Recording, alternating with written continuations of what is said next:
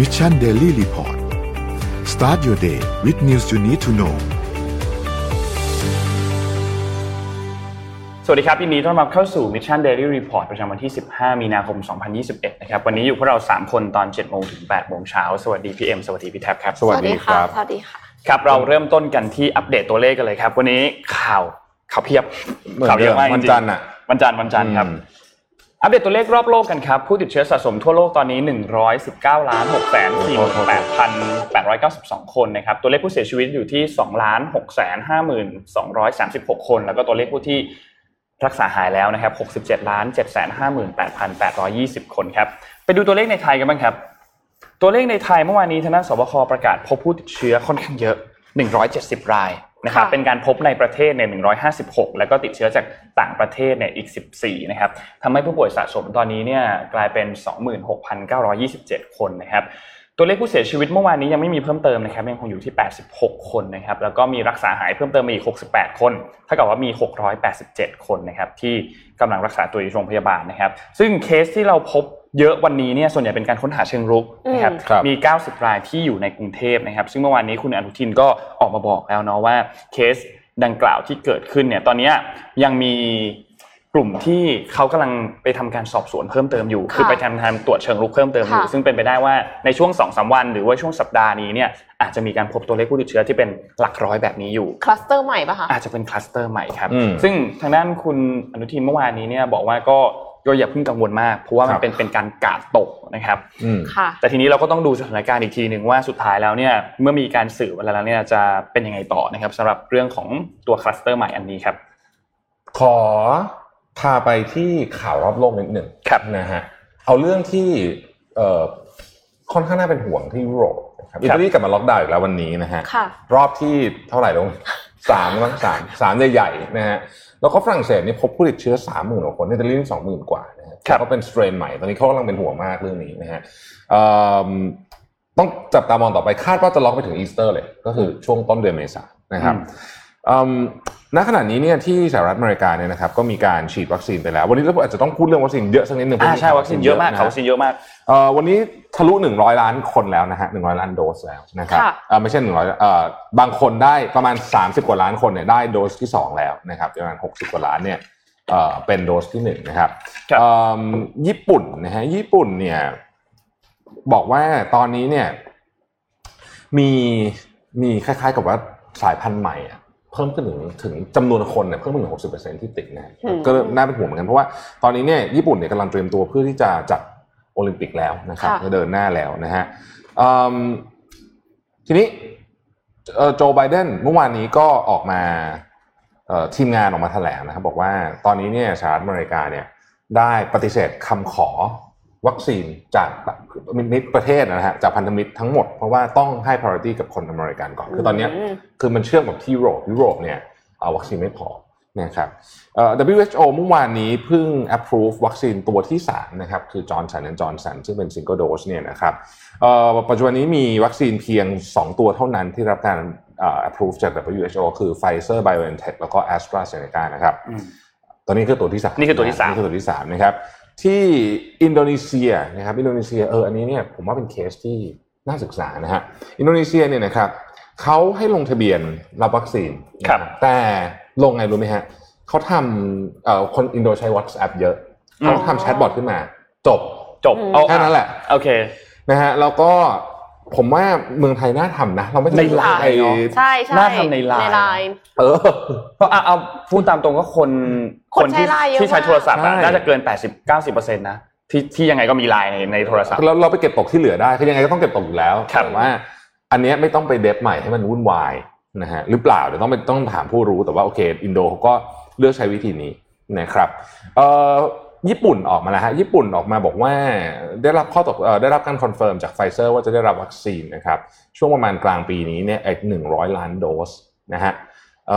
ซึ่งตอนนี้ญี่ปุ่นเนี่ยนะครับก็ฉีดไปแล้ว 4.8 ล้านคนนะฮะซึ่งส่วนใหญ่จะเป็นพวกคุณหมอคนที่ทำงานในแวดวงสาธารณสุขนะฮะแต่ว่าเขาจะพยายามฉีดให้ได้อีก 36 ล้านคนภายในเดือน เมษายนนะครับครับฟิลิปปินส์เมื่อวานนี้ตัวเลขค่อนข้างสูงทีเดียว 4,500นะครับหลายประเทศตอนนี้เนี่ยไม่รู้เกิดอะไรขึ้นเหมือนกัน คือตัวเลขมันกลับมาสูงอีกแล้วอะค่ะนะฮะในหลายประเทศนะครับก็น่าเป็นห่วงนะครับเอ่ออินเดียฮะเมื่อวานอินเดียก็เป็นตัวเลขที่สูงที่สุดในรอบปีเลยนะโอ้คือสามเดือนนี้นี่นี่เอ่อสามเดือนสองเดือนกว่าเนี่ย อินเดียเมื่อวานนี้สูงสุดนะฮะสองหมื่นสามพันคนนะครับเอ่อ ADB Asian Development Bank เนี่ยอนุมัติเงินกู้ 400 ล้านเหรียญสหรัฐให้กับฟิลิปปินส์เพื่อที่จะมาซื้อกับวัคซีนนะครับ อันนี้ก็เป็นข่าวใหญ่ไปทั่วโลกนะฮะการที่นายกรัฐมนตรีและคณะรัฐมนตรีของประเทศไทยนะครับปฏิเสธการฉีดหรือว่าเลื่อนการฉีดวัคซีนของ AstraZeneca ออกไปในวันศุกร์ที่ผ่านมาหลังจากที่มีข่าวว่ามีการหยุดให้ฉีดในบางประเทศในยุโรป เช่นเดนมาร์กนอร์เวย์หรือว่าไอซ์แลนด์ แลนด์นะครับขออภัยนะฮะไอซ์แลนด์ถูกแล้วไม่ใช่ไอซ์แลนด์ถูกแล้วนะโอเคเล่าอย่างนี้นะครับ ขอขอพูดประเด็นนี้เลยนะครับถึงข่าวนี้ละโอเคค่ะก็คือจริงเรื่องของวัคซีนเนี่ยนะครับ เมื่อวันศุกร์ที่นายกไม่ได้ฉีดเนี่ยอืมเออก็ข่าวเป็นอย่างนี้ว่าเจ็ดโมงเช้าวันนั้นเนี่ยนะครับเอ่อรัฐมนตรีอนุทินเรียกประชุมคุณหมอ เพื่อที่จะเหมือนกับเวทว่าเอ้ยความเสี่ยงความเสี่ยงเป็นยังไง เพราะว่ามันมีข่าวมาคืนก่อนหนั้นนั้นใช่ไหมว่าทำให้เกิดริมเลือดแล้วก็มีการหยุดฉีดไปในบางประเทศ แต่ว่าในคืนเดียวกันนั้นก็จริงๆก็ออกมาบอกในหลายประเทศยุโรปและแอสตราเซเนกาก็บอกว่าไม่มีอะไรนะคือเหมือนกับว่า side effect เนี่ยมันก็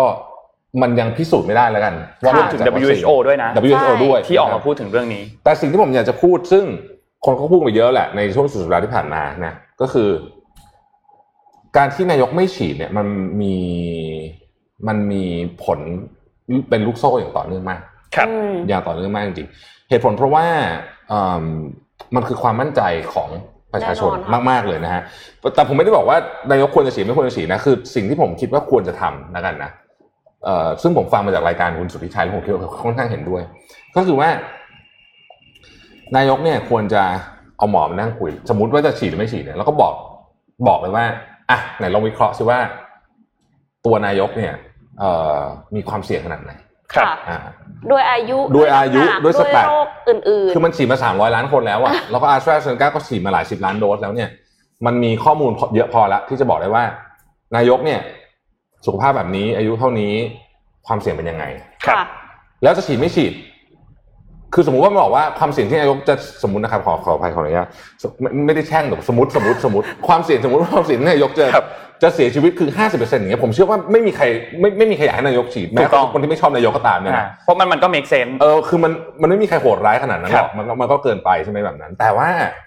ถ้าสมมติความเสี่ยงมันออกมาแค่ห้าเปอร์เซ็นต์อย่างเงี้ย สมมติหมอบอกมันมีห้าเปอร์เซ็นต์เท่านั้นเองเนี่ยส่วนตัวคิดว่าควรฉีดค่ะ เพราะว่าเป็นผู้นำประเทศไงอืมครับนะฮะอันนี้อันนี้ คือคืออย่างที่บอกมันควรจะมีการ clarify ก็ต้องมี transparency พอสมควรนะครับ เพราะว่าไม่งั้นเนี่ยคนก็จะนี่แหละก็จะไม่กล้าฉีดนะฮะอืมที่ญี่ปุ่นนะครับไดอิจิซังเคียวก็เริ่ม process ในการผลิตวัคซีนแอสตราเซเนกาแล้วนะครับแล้วก็จะขอยื่นเอ่อปัจจุบันนี้ญี่ปุ่นมีแค่ไฟเซอร์นะที่ได้รับรองแต่ว่าแอสตราเซเนกาจะเป็นเจ้าที่สองนะครับที่จะขอยื่นเอ่อในการ approve พิเศษนะฮะอืมเพราะว่ายังไงมันตอนนี้มันไม่พอนะครับ ล่าสุดวัคซีนของ Novavax นะครับ effective ออกมาถึง 96%นะฮะในการ test นะครับ ซึ่งก็ถือว่าสูงมากๆนะฮะแล้วก็น่าจะเป็นตัวหนึ่งที่เอ่อมาเป็นตัวหลักได้นะครับจอร์นสันจอร์นสันออกมาบอกว่าหลังจากที่วัคซีนแม้ว่าจะมาช้า แต่ว่าตัวนี้มาแรงสุดตอนนี้นะครับมาแรงมากฉีดเข็เดียวนะฉีดฮะเข็มเดียวเอ่อคิดว่าจะผลิตได้ถึง 3,000 ล้านโดสภายในปีหน้า ปีนี้ได้พันล้านโดสปีหน้าอีก 2,000 ล้านโดสนะฮะเยอะเยอะมากเลยไม่รู้ผลิตกันได้อะไรกันได้เยอะขนาดนี้นะครับเอ่อบราซิลบราซิลน่าเป็นห่วงมากตอนนี้ครับเพราะว่าบราซิลเนี่ย แซงสหรัฐอเมริกาเป็นประเทศที่มีผู้เสียชีวิตจากโควิดเนี่ยสูงสุด วันพุธที่ผ่านมาเนี่ยนะครับ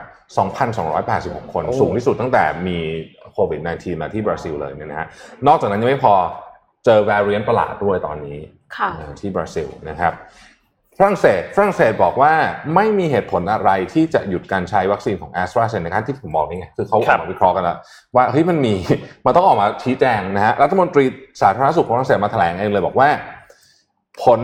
เอ่อเอ่อประโยชน์จากวัคซีน AstraZeneca เนี่ยเยอะกว่าความเสี่ยงมากๆ เพราะฉะนั้นใช้ต่อไม่มีการ suspend นะครับที่ฝรั่งเศสนะฮะแล้วก็ยุโรปนะครับยุโรป EU เนี่ย approve วัคซีนของจอร์นสันจอร์นสันเรียบร้อยแล้วนะครับอืมเพราะฉะนั้นตอนนี้ก็จะมี 4 ตัวที่ approve นะครับ ก็คือครับ Pfizer AstraZeneca แล้วก็ Moderna นะครับ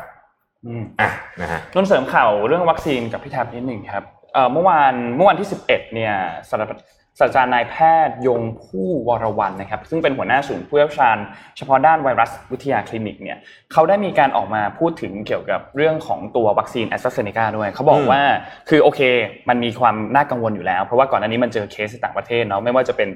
ที่เกิดการแข็งตัวของเลือดในหลอดเลือดดำใช่ไหมครับค่ะแล้วก็เรื่องของหลอดเลือดมีผู้เสียชีวิตด้วยหนึ่งรายนะครับ ซึ่งในเคสตัดดี้เนี่ยเขาก็มีการศึกษาแล้วเหมือนกันจำนวน 3 ล้านคนนะเขาบอกว่าใน 3 ล้านคนนี้เนี่ยมีการป่วยเกิดขึ้น 22คน นั่นหมายความว่า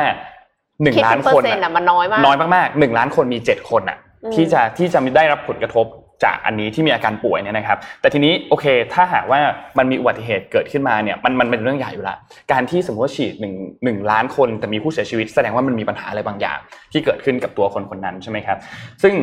แน่นอนว่าวัคซีนที่มันผ่านมาทั้งหมดเป็นวัคซีนใหม่หมดเลยเนาะมันทุกกระบวนการทุกอย่างมันเร่งรัดขั้นตอนใช่แทบทุกค่ะอย่างตลอดเวลาหมดเลยเพราะฉะนั้นเรื่องนี้เนี่ยมันก็เลยทำเป็นให้เป็นเรื่องที่ค่อนข้างน่ากังวลสำหรับหลาย ๆ ฝ่ายนะครับก่อนหน้านี้เนี่ยถ้าเรายกตัวอย่างเคสของวัคซีนอื่นๆอย่างเช่นสมมติว่าไฟเซอร์เนี่ยก็เคยมีเคสที่นอร์เวย์กับที่เกาหลีใช่ไหมครับที่มีการเสียชีวิตเกิดขึ้น แต่สุดท้ายแล้วพอเขาทำการตรวจสอบแล้วเนี่ยก็พบว่าไม่ได้เป็นจากวัคซีนอืมไม่เกี่ยวข้องกับเรื่องของวัคซีนนะครับซึ่งเคสนี้เช่นเดียวกันก็ต้องทำการตรวจสอบต่อไปว่ามันเกี่ยวข้องกับตัว วัคซีนมากน้อยแค่ไหนนะครับ เพราะฉะนั้นเรื่องของด้วยด้วยโอเคไทยเราด้วยความที่เรื่องวัคซีนเรามีแค่สองวัคซีนเนาะเรามีณณปัจจุบันนะ Sinovac มีซีโนแวคกับแอสตราเซเน AstraZeneca กามันทำให้การเดิมพันมันค่อนข้างสูง ถ้าสมมติค่ะว่าการที่เราเลือกที่จะไม่ฉีดแอสตราเซเนกาแล้วแต่เราสั่งแอสตราเซเนกามาเยอะมากเนี่ย มันก็ส่งผลกระทบต่อความกังวลของคนภายในประเทศพอสมควรเหมือนกันอืม ครับค่ะเอ่อต่อกันด้วยข่าว Travel Bubble แล้วกันนะคะ เพราะว่าทางรีเซนลุงนายกรัฐมนตรีของสิงคโปร์เนี่ยเขาบอกว่ามันน่าจะกลับมาได้ละ หลังจากที่มีการฉีดวัคซีนนะคะ ก็เลยทำ Travel Bubble นะคะ กลับกับออสเตรเลียค่ะ ก็คือออสเตรเลียสิงคโปร์เนี่ยฟื้น Travel Bubble นะคะ คาดว่าจะเริ่มได้กรกฎาคมนี้ค่ะ ก็คือเอ่อก่อนหน้านี้นะคะออสเตรเลียเนี่ยเขาปิดพรมแดนเพื่อชะลอการแพร่กระจายของโควิด -19 ห้ามคนต่างชาติเดินเข้าประเทศยกเว้นเป็นกรณีพิเศษนะคะเป็นระยะเวลามาหลายเดือนแล้ว แต่ว่าตอนนี้เนี่ยเขาคิดว่าจะกลับมาโดยเมื่อวันอาทิตย์ที่ผ่านมารองนายกรัฐมนตรีของออสเตรเลียเนี่ยเผยว่าออสเตรเลียกำลังทำงานร่วมกับสิงคโปร์เพื่อฟื้น Travel Bubble โดยคาดว่าช่วงต้นเดือนกรกฎาคมนี้เนี่ย จะสามารถเดินทางระหว่างสองประเทศได้ โดยไม่มีการกักตัวค่ะ ในฝั่งของสิงคโปร์นะคะ นายกรัฐมนตรีลีเซียนลุงเนี่ยให้การสัมภาษณ์กับเอ่อสถานีโทรทัศน์นะคะว่าจะเปิดพรมแดนอีกครั้งในปลายปีนี้ครับแต่ว่ามันจะไม่กลับมาเหมือนเดิม คือหมายถึงว่า ไม่ใช่ว่าแบบอยู่ดีๆ ก็จะเดินทางมาเที่ยวที่เมืองไทยโดยที่โดยที่แบบเหมือนกับ for leisure แค่วีคเอนอะไรอย่างเงี้ยค่ะ แต่ว่าถึงอย่างไรก็ตามเนี่ย คือคงจะมีพาสปอร์ตครับ วัคซีนพาสปอร์ตอ่าอะไรวัคซีนเงี้ยพาสปอร์ตแต่ว่าถึงอย่างไรก็ตามก็มีความหวังค่ะ ว่าจะกลับมาได้เอิ่มแต่ว่าสิงคโปร์เนี่ยฉีดวัคซีนไปถึงแค่ขนาดไหนแล้ว เมื่อวันที่ 8 มีนาคมที่ผ่านมาค่ะ สิงคโปร์มีประชากรประมาณ 5.7 ล้านคนนะนะคะ ฉีดวัคซีนของไฟเซอร์ไบออนเทคแล้วก็โมเดอร์นาแล้วกว่า 600,000 คน คือจริง ๆ แล้วถือว่าช้าแต่ว่าครับสิงคโปร์เนี่ยตั้งตั้งเป้าว่าจะฉีดวัคซีนให้กับทุกคนภายในปลายปีนี้ค่ะ ครบทุกคนในปลายปีครบนี้ทุกคนภายในปลายปีนี้ อืมอะพูดถึงวัคซีนอีกสักนิดหนึ่งแล้วกันนะคครัรับบประเทศแรกตอนนี้ที่อาจจะเรียกได้ว่าเป็นประเทศแรกที่เอ่อปลอดภัยละด้วยด้วยจำนวนของคนฉีดวัคซีนนะครับเอ่อเยอะในอยู่ในเลเวลที่เรียกว่าเอิ่มโอเคแล้วล่ะ สามารถที่จะดำเนินชีวิตได้ตามปกติก็คืออิสราเอลครับนะครับอิสราเอลเนี่ยล่าสุดเมื่อสุดสัปดาห์ที่ผ่านมานะครับหลังจากล็อกดาวน์ไป 139 วัน นะฮะโหนานมากเลยนะรอบไปหนึ่งสอง139วันสามนะของปี กลับมาเปิดเมืองแล้วครับ โอ้โห คนออกมาฉลองออนออกมาร้านอาหารเต็มบาร์เต็มทุกที่เต็มหมดนะฮะ แต่เขาก็ยังมีเอ่อ restriction นิดหน่อยนะครับ ก็คือเอ่อห้ามคนอยู่ใน indoor เกิน 20 คน หรือว่าร้อยคน ถ้าเกิดว่ามี green passport ก็คือคนที่ฉีดวัคซีนแล้ว แต่เขาบอกว่า ดูจากสายตาแล้วเนี่ยวันที่กลับมาเปิดเนี่ยไม่มีใครสนใจเรื่องนี้เพราะว่าทุกคนอัดเต็มเต็มที่นะฮะค่ะอย่างไรก็ดีเนี่ยถ้าไปดูตัวเลขเนี่ยนะครับอิสราเอลเนี่ยประชากร 7 ล้านนะฮะผู้ใหญ่ผู้ใหญ่ 7 ล้านนะครับเอ่อสี่ล้านได้ฉีดครบ2โดสแล้วอืมอีก1ล้านก็จะฉีดโดส ก็คือพูดง่ายๆคือ5ล้านนะฮะจาก7ล้านเพราะฉะนั้นเนี่ยถือว่าตัวเลขเนี่ยผ่านละครับนะครับอยู่ในตัวเลขที่โอเคแล้วนะครับ แล้วก็เอ่ออาจจะเรียกได้ว่าเป็นประเทศแรกจริง ๆ ที่กลับมาใช้ชีวิตกันแบบ ปกติปกติมากๆแล้วนะครับ แล้วก็อิสราเอลเนี่ยต้องบอกว่าปีที่ผ่านมาเนี่ยตัวเลขของเศรษฐกิจ GDP อาจจะติดลบไม่เยอะ ก็คือติดลบ 2.4%นะครับ แต่ถ้าไปดูในไส้ในเนี่ยจะเห็นว่าพวก private consumption เนี่ยติดลบเยอะมากนะฮะจากการล็อกดาวน์นี่แหละนะฮะ คือเปิด GDP มันไม่ลงเพราะว่ามีการส่งออกเพชรเยอะ เดี๋ยวผมจะไปหาว่าทำไมถึงเป็นอย่างนั้น คือเยอะเยอะเกินคาดนะฮะก็เลยทำให้ GDP ไม่ลงเยอะนะครับ ก็เป็นเรื่องที่ น่าสนใจว่าเอ่อพอบรรยากาศนะคือจริงๆเราไม่ได้มีวิดีโอให้ดูแต่ว่าบรรยากาศที่เมื่อวานที่ผมดูข่าวใน CNN เนี่ยก็คือ คือคนแบบค่อนข้างจะแบบแฮปปี้มากๆนะฮะจะเจอล็อกดาวน์มา ตั้งตั้งร้อยกว่าวันนะครับเหมือนอัดอั้นมานานแล้วอันอะอันอันเมื่อวานเขาบอกว่าโอ้โหแบบคนทุกอย่างทุกที่เต็มหมดนะฮะทุกที่เต็มหมดเราเราไหนๆเราคุยเรื่องวัคซีนแล้วขอวัคซีนอีกอันหนึ่งนะครับอืมค่ะคือคือเรื่องวัคซีนเนี่ยก่อนหน้านี้เนี่ยโอเคเราเรามี 2 อันเนาะซีโนแวคกับแอสตราเซเนกาใช่ไหมที่ผ่านอย.เรียบร้อยแล้วใช่ไหมครับทีนี้คนก็เริ่มพูดถึงตัววัคซีนตัวอื่นแล้วอะอย่างเช่นจอร์นสันจอร์นสันโมเดอร์นาไฟเซอร์เนี่ยจะมีโอกาสฉีดบ้างไหมในไทย ทีนี้ประเด็นอันหนึ่งที่ถูกยกขึ้นมาก็คือทางด้านของโรงพยาบาลเอกชน ที่เฮ้ยเขาสามารถนำเข้าตัววัคซีนได้หรือเปล่าพูดง่ายๆคือนำเข้าวัคซีนมาเพื่อที่อะเปิดให้ก็ขายวัคซีนให้คนทั่วไปมาซื้อวัคซีนที่นี่แล้วก็ทำการฉีดใช่ไหมอืมแต่ทีนี้มันติดปัญหาอันหนึ่งครับ ปัญหามันคือทุกวัคซีนที่จะนำเข้ามาในไทยและจะมีการใช้ต้องขึ้นทะเบียน นี่คือค่ะเรื่องแรก การขึ้นทะเบียนอันนี้เนี่ยก็คือต้องได้รับอนุญาตจากเอ่อองค์การอาหารและยาก็คือออยใช่ไหมครับแต่ว่าตอนนี้ที่ได้รับอนุญาตมีแค่ 2 ตัว ก็คือซีโนแวคกับ ตัวแอสตราเซเนกาเท่านั้นอืมทีนี้ถ้าหากว่าบริษัทอื่นๆอย่างเอกชนต้องการจะนำเข้าวัคซีนเข้ามาเนี่ย ต้องนำเข้าแค่2ตัวนี้นะนำเข้าตัวอื่นเข้ามาไม่ได้อืมใช่ณขณะนี้นะค่ะเพราะว่าติดปัญหาเรื่องเอกสารติดปัญหาเรื่องใบใบอนุญาต ซึ่งถ้าหากว่าอันนี้เนี่ยเขามีนายแพทย์บุญวนาสิงห์ประธานคณะกรรมการบริษัทธนบุรีเฮลท์แคร์กรุ๊ปเนี่ยนะครับเขาออกมาบอกว่าถ้าหากว่าจะนำเข้าวัคซีนตัวอื่นที่ไม่ใช่ 2 ตัวนี้เนี่ยอาจจะต้องใช้เวลานานถึง 4 เดือน ถึงจะได้วัคซีนนะนี่คือก็เป็นอีกปัญหาหนึ่งที่ทำให้ตัววัคซีนที่จะนำเข้ามาจากอื่นๆเนี่ยมันทำไม่ได้ค่ะอืมแล้วนอกจากนี้โอเคยังมีข่าวลือด้วยนะที่ถูกที่ทางด้านของบริษัทเอกชนเนี่ยถูกบีบให้ประมาณว่าซื้อวัคซีนจากรัฐอะต้องซื้อวัคซีนตัวนี้เท่านั้นซึ่งอย่างอย่างในที่นี้ก็คือตัว a s t r a z เซ e c a ใช่ไหมครับซึ่งปัญหาเรื่องของการขึ้นทะเบียน ปัญหาเรื่องของการจดทะเบียนที่ออยเนี่ย ต้องได้รับการแก้ไขอย่างเร่งด่วนมากนะอืมในเรื่องนี้นะใช่โอเคเราเข้าใจว่ามันมีประเด็นความละเอียดอ่อนอยู่แล้ว ในเรื่องของวัคซีนมันเป็นการฉีดเข้าไปในคนน่ะอืมมันก็คงไม่ได้ไม่ได้สามารถที่จะ approve ง่ายๆแบบนั้น แต่ถ้าอืมหากว่ามันช้าแบบนี้เนี่ยในเรื่องของการที่จะให้โรงพยาบาลเอกชนมาจัดการเองดีลเองเรื่องของวัคซีนมันอาจจะทำให้โปรเซสมันยากขึ้นครับค่ะอะกระโดดจากวัคซีนไปที่พม่าบ้างดีกว่าอ่าดีครับนะอะล่าสุดเนี่ยนะครับก็มีเจ้าหน้าที่ของสหประชาชาตินะครับ ซึ่งเป็นต้องบอกว่าเป็นตัวแทนที่สหประชาชาติแต่งตั้งมานะครับ คุณโทมัสแอนดรูเนี่ยนะครับเอ่อ Voice of America ออกมาให้ข่าวนะบอกว่าคณะผู้เอ่อผู้ผู้ตรวจสอบสหประชาชาติเนี่ยกล่าวหาคณะผู้ทำรัฐประหารของเมียนมาก็คือคณะของนายพลมินออนไลน์เนี่ยว่า น่าจะเข้าข่ายการกระทำที่เป็นอาชญากรรมต่อมวลมนุษยชาติ crime against humanity นะครับซึ่งเป็นข้อหาที่แรงมากแรงนะคมารักบเอ่อตั้งแต่รัฐประหารหนึ่งกุมภาพันธ์ที่ผ่านมาเนี่ย เมื่อวานนี้ก็เป็นอีกวันหนึ่งที่มีผู้เสียชีวิตเยอะนะครับ มีผู้เสียชีวิตรวมกันทั้งหมดแล้วเนี่ยน่าจะเกินร้อยร้อยรายแล้วนะครับ มีผู้ถูกจับกลุ่มไปโดยพลการกว่า 2,000 รายนะครับ แล้วก็มีหลักฐานเป็นวิดีโอมากมายนะฮะที่แสดงให้เห็นถึงการใช้ความรุนแรงนะครับเอ่อซึ่งรวมถึงการใช้ปืนและกระสุนจริงกราดไปที่บ้านประชาชนโดยไม่สนว่าเป็นใครด้วยเนี่ยนะฮะเอ่อโทมัสแอนดรูกล่าว ว่าคณะผู้ก่อรัฐประหารเนี่ยทำลายกรอบความคุ้มครองทางกฎหมายของประชาชน และย่ำยีเสรีภาพในการแสดงความคิดเห็นและการชุมนุมของประชาชนนะครับเจ้าหน้าที่ผู้นี้บอกว่าผู้ก่อรัฐประหารอาจถูกตั้งข้อหาฆ่าล้างเผ่าพันธุ์ในการดำเนินคดีที่ศาลยุติธรรมระหว่างประเทศหรือที่ไอที่เรารู้จักกันในนาม IC อ่า International Court of Justice นะฮะครับอืมอันนี้แหละก็จะเป็นอันหนึ่งที่ คือตอนนี้เนี่ยต้องบอกเลยว่า เป็นเรื่องที่เป็นเป็นเป็นเรื่องที่ร้อนมากๆสำหรับสมาชิก อาเซียนนะฮะครับตอนนี้เหมือนกับว่าเอ่อสหประชาชาติก็ก็ได้ออกมาทำได้เต็มที่แล้วแหละนะฮะอืมคือมากกว่านี้ก็คือส่งกองกำลังเข้ามาแต่คิดว่าคงจะไม่เกิดขึ้นแน่นครัอนบค่ะแล้วก็คงไม่อยากมีใครเห็นเพราะอันนั้นจะสงครามฟูลสเกลแน่พระไม่อยากให้เกิดขึ้นแน่นอนเอ่อเพราะฉะนั้นเนี่ยจริง ๆ ตอนนี้เนี่ยหลายคนก็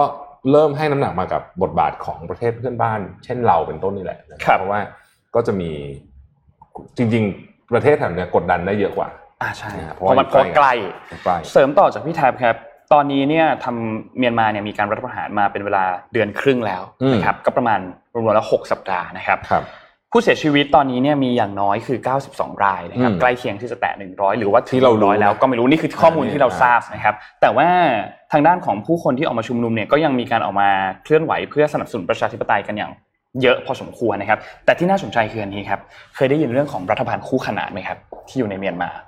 ที่เป็นการเหมือนกับตั้งรัฐบาลพัฒถิ่นใช่ไหมอ่าใช่อย่างนั้นรัฐบาลคู่ขนานคืออย่างนี้ครับเอ่อสำนักข่าวอัลจ z ซีราเนี่ยนะครับได้มีการรายงานข่าวนะครับ ของคุณมานวินไข่ถันนะครับถ้าอ่านชื่อผิดขออภัยนะครับ เป็นรักษาการรองประธานาธิบดีของรัฐบาลคู่ขนานเมียนมาครับเขาเนี่ยได้รับการแต่งตั้งโดยตัวแทนจากพรรคสันนิบาตแห่งชาติเพื่อประชาธิปไตยหรือว่า NLD ก็คือพรรคขององซานซูจีเนี่ยนะครับค่ะซึ่งให้เป็นผู้แทนรัฐบาลพลเรือน คือตั้งขึ้นมามีมีเป็นเหมือนตัวแทนที่เป็นตัวแทนโดยชอบธรรมของประชาชนอืมซึ่งทางด้านกลุ่ม CRPH เนี่ยนะครับเขาได้มีการประชุมกับกลุ่ม ในเมียนมานะครับ ซึ่งบางส่วนก็มีการออกมาบอกแล้วว่าจะทำการสนับสนุนคุณมานวินเนี่ยแหละด้วยนะครับ ตอนนี้เนี่ยคุณมานวินเนี่ยออกมาพูดถึงบอกว่า ในช่วงเวลาตอนนี้ในเมียนมาเนี่ยเรียกได้ว่าเป็นช่วงเวลาที่เป็นแบบมืดมนที่สุดของประเทศนะครับ แล้วก็อยากให้ทุกๆคนเนี่ยออกมาต่อสู้กับเผด็จการรัฐบาลทหารรัฐบาลทหารเนี่ยนะครับ แล้วก็มีการชูสามนิ้วขึ้นมาด้วยนะ ซึ่งเป็นสัญลักษณ์ของการต่อต้านรัฐบาลทหารรัฐบาลเผด็จการเนี่ยนะครับ ซึ่ง ทางด้านของรัฐบาลทหารเนี่ยออกมาพูดถึงกลุ่มนี้ว่าอย่างไรบ้างนะครับเขาออกมาบอกว่านี่เป็นองค์กรที่ขัดต่อกฎหมาย และถ้าหากว่าใครที่มีส่วนร่วมกับองค์กรนี้เนี่ยจะสามารถถูกตั้งข้อหากบฏได้ โทษสูงสุดของข้อหากบฏคือประหารชีวิตนะครับอืมแต่ในขณะเดียวกันทางฝั่งของกลุ่ม CRPH เนี่ยก็ออกมาบอกว่ารัฐบาลทหารเนี่ยเป็นองค์กรก่อการร้ายอืม นะครับเรื่องนี้ดูดูน่าจะไม่จสบถานการณ์คล้ายๆกับที่เวเนซุเอลาครับจำได้ไหมที่มีที่มีที่มีสองรัฐบาลที่มีสองรัฐบาลเแล้วก็ฝะแล้วก็ประเทศกลุ่มหนึ่งก็ไปรับรองอันอันหนึ่งนะฮะครับประเทศกลุ่มหนึงรับรองกันเอ้ยลืมข่าวนี้นะข่าวใหญ่เลยนะครับ เรื่องจริงจริง ๆ น่าจะอ่านตอนแรกเลยนะครับ ยังเกี่ยวกับวัคซีนอยู่แต่อันนี้เป็น power play ละนะครับ ทุกคนจำควอดได้ใช่ไหมนะฮะควอดเนี่ยทวนเร็วๆนะครับควอดเนี่ยคือความร่วมมือที่เกิดขึ้นระหว่างสหรัฐกับประเทศในแถบ แปซิฟิกที่เป็นมหาอำนาจนะครับเอ่อได้แก่ญี่ปุ่น อินเดียแล้วก็ออสเตรเลียค่ะนะฮะล่าสุดก็เพิ่งประชุมกันนะครับเมื่อสุดสัปดาห์ที่ผ่านมาเนี่ยแล้วก็บอกว่า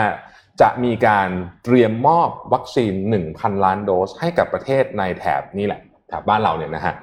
เอ่อตัวเป็นวัคซีนของจอห์นสันจอห์นสันเพื่อที่จะคานอำนาจของจีน อันนี้คือการเดินเกมทางการทูตเลยนะครับเจคซัลลิแวนซึ่งเป็น National Security Advisor เนี่ยนะฮะ ก็บอกว่าอันนี้เนี่ยเป็นความร่วมมืออย่างเป็นทางการเอ่อในครั้งแรกของควอดภายใต้โจไบเดนนะครับภายใต้รัฐบาลของโจไบเดนเอิ่มกระบวนการนี้เนี่ยเป็นกระบวนการในการเอ่อคล้ายๆกับว่าเอ่อคือคือสามประเทศเนี่ยครับเขาก็พ่วงการขยายอำนาจของจีนในในภูมิภาคนี้นะครับ ซึ่งก็ก็เราจะเห็นอะไรแบบนี้ออกมาเยอะขึ้นเรื่อยๆทันทีในในสุดสัปดาห์เดียวกันนั้นเองนะครับ จีนกับรัสเซียก็ประกาศความร่วมมืออันนี้มาจาก AP นะฮะจะสร้างสถานีวิจัยบนดวงจันทร์นะครับ โดยจะสร้างบนพื้นผิวดวงจันทร์หรือว่าจะสร้างอาจจะอยู่รอบๆวงโคจรดวงจันทร์ยังไม่รู้นะฮะ แต่ว่าก็เป็นความร่วมมือใหม่ ซึ่งจริงต้องบอกว่าจีนกับรัสเซียเนี่ยเขาก็ทำการร่วมมือทางด้านอวกาศมากันพอสมควรแล้วนะครับไอ้จรวดของจีนเนี่ยก็มีความคล้ายคลึงกับยานของรัสเซียมากๆนะครับ แล้วก็จีนกับสหรัฐเนี่ยไม่เคยมีความร่วมมือกัน คือองค์กรอวกาศของเขาสองอันนะนะแข่งกันไม่เคยมีความร่วมมือกัน จริงๆเนี่ยสภาคองเกรสห้ามองค์กรนาซาและจีนติดต่อกันด้วยนะฮะเพราะว่าฮะกลัวเรื่องของอ๋อใช่เขาห้ามติดต่อกันนะฮะเพราะว่าอันนี้เราเพิ่งรู้นะเรื่องเพิ่งรู้อันนี้เพิ่งรู้เหมือนกันอืมเนี่ยเป็นเป็นคำคำสั่งมาจากสภาคองเกรสเลยนะครับการที่จีนกับสหรัฐเนี่ยประกาศจะร่วมมือกันนะครับในการไม่ใช่จีนจีนกับรัสรัสเซีเซียยเออประกาศจะร่วมมือกันเนี่ยนะครับก็สร้างแรงกดดันกลับไปที่เรื่องของความสัมพันธ์จีนกับสหรัฐ อีกเรื่องหนึ่งนะฮะนี่คือสุดสัปดาห์เดียวนะฮะนี่คือสองเรื่องออกมาพร้อม ๆ กัน ซึ่งก็เชื่อว่าตั้งใจแหละอืมของแบบนี้ไม่มีบังเอิญนค่ะของแบบนี้ไม่มีบังเอิญไปต่อกันที่ข่าวลูกพี่กันบ้างค่ะอ่ามาเลยลูกพี่บ้างลดลูกพี่ลดความตึงเครียดลงนิดนึงเออมีแต่ข่าวแล้วไม่รู้เครียดๆนั่นเลย ลูกพี่เนี่ยชอบทวีตใช่ไหมคะครับแล้วก็ทวีตอะไรออกมานี่คือแบบว่าทวีตออกมารัวๆ โดยที่ทวีตออกมาโดยที่ไม่ได้แคร์สื่อเลยอะคือแบครับบว่าจะปั่นบิตคอยก็ปั่นจะปั่นหุ้นตัวเองก็ปั่นปั่นอะไรอย่างเงี้ย Dogecoin ค่ะล่าสุดโดนฟ้องไปเรียบร้อยแล้วค่ะ โอ้โดนฟ้องแล้วโดนฟ้องโดยใครรู้ไหมคะครับผู้ถือหุ้นเทสลาอืมโอ้ผู้ถือหุ้นเทสลาหนึ่งคนนะคะ ไปฟ้องเรียบร้อยว่าเอ่ออีลอน มัสเนี่ย คือทวีตปั่นหุ้นละเมิดข้อตกลงของสำนักงานคณะกรรมการกำกับหลักทรัพย์และตลาดหลักทรัพย์ หรือว่ากรตของสหรัฐอะค่ะ ขอภาพทวีตเลยค่ะ คือจริงๆ แล้วในปี 2018อะค่ะ ก็คือกรตเนี่ยเคยยื่นฟ้องมาร์กอยู่แล้วในข้อหาช่อโกงหลักทรัพย์ ด้วยทวีตอันข้างบนเนี่ยค่ะอืม I'm considering taking Tesla private at 420 US ดอลลาร์เนี่ยนะคะ funding secured เพราะว่ามันทำให้คนคือคือ Twitter เนี่ยบอกว่าอีลอนมัสเนี่ยจะซื้อหุ้นออกจากตลาดหลักทรัพย์อันในนี้ปั่นราคาปั่นชัดเจนนะในราคา 420 เหรียญสหอันรันี้ฐปีซึ่งอ๋อตอนปีนั้น2018ใช่ตอนนั้นเทสลายังไม่ได้ราคาแพงขนาดนี้ครับอืมคือพอพอบอกแบบนี้ปั๊บมันก็เลยกลายเป็นว่าทุกคนก็คือรุมซื้อหุ้นเพื่อที่จะหวังขายในราคา 420 เหรียญสหรัฐอ่าแต่ว่า ในความเป็นจริงแล้ว funding ไม่ได้ secure ครับเขาบอกว่าอีลอนมัสเนี่ยคือห่างไกลมาก เพราะฉะนั้นเนี่ยอันเนี้ยคือข้อมูลเท็จอืมอืมถึงจะเป็นข้อมูลจริงก็คือทำแบบนี้ไม่ได้อะเพราะครับว่าเพราะว่ามันคือการปั่นหุ้นแน่นอนอะนะคะอืมโดยผู้พิพากษาซานฟรานซิสโกเนี่ยก็กล่าวว่าทวีตในในปี 2018 เนี่ยคือเป็นการหลอกลวงผู้ถือหุ้นโดยเจตนาอืมแต่ว่าคดีเนี่ยก็ยังอยู่ระหว่างการพิจารณาทีนี้ไออันที่เขาฟ้องอะค่ะคืออันล่างอืม Tesla stock price is too high in my opinion อืมก็เทสลาราคาหุ้นเทสลาเนี่ยสูงเกินไปแล้ว เขาถือหุ้นเทสลาอยู่อะอืมแล้วอยู่ดีๆ คือถ้าสมมติว่าเขาถือเยอะอย่างเงี้ยมันอืมเป็นไปไม่ได้เลยที่เขาจะใช่รู้สึกดีกับการที่คุณมาทุบหุ้นตัวเองแบบเนี้ยค่ะใช่เขาก็ก็เลยฟ้องนะคะเขาก็บอกว่าเอ่ออันนี้เนี่ยมันทำให้ทำให้เกิดความเสียหายทางการเงินอย่างมากค่ะ ก็ศาลสูงของเดลาแวร์เนี่ยก็บอกว่ามัสก์เนี่ยชอบแบบโพสต์ทวีตอะไรที่แบบว่า erratic หรือว่าแบบเหมือนกับเอาแน่เอานอนไม่ได้ขึ้นขึ้นลงลงอะไรอย่างเลยค่ะอืมเทสลายังไม่ได้ออกมาบอกอะไรตอนนี้อืมแต่ว่าก็ต้องติดตามกันต่อไปค่ะ อันนี้น่าสนใจเพราะว่าพวกตระกูลที่เกี่ยวกับการเขาเรียกว่าเอ่อ stock price manipulation น่ะนะฮะต่างๆนานาเนี่ยที่อเมริกาเขาติดคุกจริงๆนะฮะติดมาหลายคนแล้วด้วยนะฮะค่ะ insider trading ก็ติดมาหลายคนแล้วนะอืมเศรษฐีทั้งหลายเนี่ยเคยติดคุกมาจำมาธาสจวดได้ไหมค่ะมาธาสจวดนี่ก็เคยติดคุกข้อหาอ๋อ insider trading เนี่ยนะฮะเอ่อเพราะฉะนั้น ต้องติดตามกันต่อไปคือจะอีลอนไม่มัใช่สก์ต้องการบอกว่าโจทย์เยอะ โจทย์เยอะมากอืมแต่มันจะไม่ใช่การปรับเฉยๆด้วยใช่ไหมคะไม่ไม่มีบทติดคุกด้วยเป็นคดีอาญาเอ่อแต่มันก็ขึ้นอยู่กับศาลตัดสินขึ้นอยู่กับศาลตัดสินใช่นะครับต้องดูว่าเป็นยังไง ก่อนจะเข้าเจ็ดโมงครึ่งเนี่ยอยากจะพาไปอันนี้เอ่อน่าสนใจ คือไม่รู้ใครเคยได้ยินอันนี้เปล่าผมก็เพิ่งได้ยินเหมือนกันก็คือ NFT อะ NFT มันเป็นคล้าย ๆกับ เอ่อเงินจะเป็น สินทรัพย์ดิจิทัลชนิดหนึ่งครับนะมันย่อมาจาก non fungible token ซึ่งเขาเอาไว้ใช้ในการซื้อพวกงาน art ค่ะโดยเฉพาะ digital art digital art คืออะไรอะไรคนจะสงสัยเฮ้ยมันมีงาน digital art ด้วยเหรอนะฮะขอภาพทีสองให้ดูหน่อยอันนี้เป็นรูปนะครับของไมค์วิงเคิลแมนนะครับซึ่งถูกประมูลไปที่ราคา 69.4 ล้านเหรียญนะครับชื่อว่า Every day is the first 5,000 days นะฮะเออเป็นรูป เข้าใจว่าเป็นรูปถ่ายที่เขาเก็บมาตั้งแต่ปีนู่นน่ะ2,000อะไรก็ไม่รู้อะ2007นะฮะแล้วก็มาเรียงกันอยู่เนี่ยนะครับ อยู่เป็นเอ่อเป็นภาพอันนี้ ซึ่งเขาเขาภาพอันนี้เนี่ยนะครับ ถูกประมูลไปเนี่ยเออเนี่ยรูปเนี่ยนะฮะซึ่งดูไม่รู้เรื่องอะค่ะดูไม่รู้เรื่องเหมือนกันอืมนั่นแหละนั่นแหละครับ งานอาร์ตก็เป็นแบบเนี้ยนะครับเออแล้วแต่คนตีความแล้วแต่เป็คนนตีความเป็น ทำให้คนนี้เจ้าของงานชิ้นนี้เนี่ยไมค์วินเคิลแมนเนี่ยเป็นหนึ่งในสามศิลปินที่มีชีวิตอยู่ที่มีผลงานที่มีมูลค่าสูงปกติเนี่ยศิลปินจะมูลค่าจะสูงเมื่อตายแล้วค่ะใช่ไหมเอออันนี้เป็นคนที่ยังไม่ตายนะฮะมูลค่าสูงสุดหนึ่งในสามคนของโลกเลยทีเดียวนะครับ ซึ่งในในในการประมูลของคริสตี้ครั้งนี้เนี่ยนะครับก็มีคริสตี้คือคือไอ auction house ที่ใหญ่มากใช่ไหมครับก็มีหลายอย่างที่น่าสนใจ เช่น ทวีตอันแรกของโลกนะครับขอภาพทีหนึ่งหน่อยนะฮะ คือผมยังไม่ค่อยเข้าใจเหมือนกันอะเนี่ยของประมูลไปแจ็คดอร์ซีย์2.5 ล้านเหรียญสหรัฐนะฮะ2.5ล้านเหรียญสหรัฐแล้วก็เอ่อแจ็คดอร์ซี่ก็บอกว่าจะเอาไปใช้เพื่อการกุศลนะเงิน ประเด็นก็คือผมสงสัยว่าแล้วแล้วไงหมายถึงว่าคนซื้อไปเขาเออเออซื้อไปอะไรยังไงคือมันจะคือคือมันย้ายเอาอะไรแอคไปได้เคาท์เหรอหรือว่าอะไรไงนะฮะ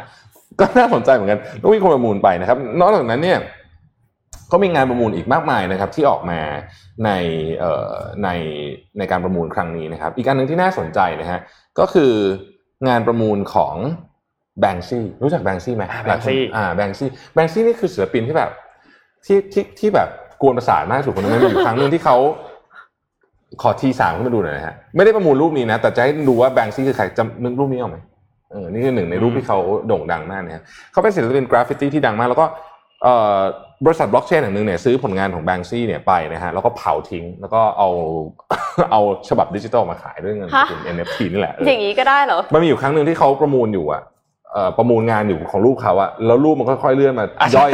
เป็นผ่านเครื่องย่อยกระดาษเป็นผ่านเครื่องย่อยกแล้วระดาษนะแล้วร้ายมากนะแบงค์ซี่รอบนั้นอะเออแบงค์ซี่รอบนั้นคือก่อนที่มันจะผ่านเครื่องย่อยกระดาษอะเคาะราคาเรียบร้อยแล้ว ใช่จ่ายแล้วราคากำลังขึ้นขึ้นๆอยู่ด้วยแล้วก็อืมเคาะราคาแล้วก็เพราะเขาแบบว่ายืนยันแล้วว่าอะคนเนี้ยได้ที่ราคานี้ปุ๊บอะ รูปถูกย่อยเลย เออแล้วแบบว่าคนประสาทไหมถ้าถ้าดูในคลิปอะคนที่แบบว่าคนที่รับรับหน้าที่แบบเหมือนเป็นเจ้าหน้าที่อยู่ในประมูลอะอืมก็เหวอนิดนึงอะแล้วก็รีบวิ่งไปแบบเหมือนจัดการแบบหยุดเครื่องนั้นเออะอเออเออแบบกวนประสาทมากกควนนปประระสาสาทมามทากกนะฮะอะเจ็เจ็ดดโมโมงงคครึ่รึ่งงไหมไปเจ็ดโมงครึ่งนะฮะโอเคโอเคค่ะเจ็ดโมงครึ่งวันนี้นะคะ จะเป็นเรื่องของทริคของการเป็น approachable leader อืมคือ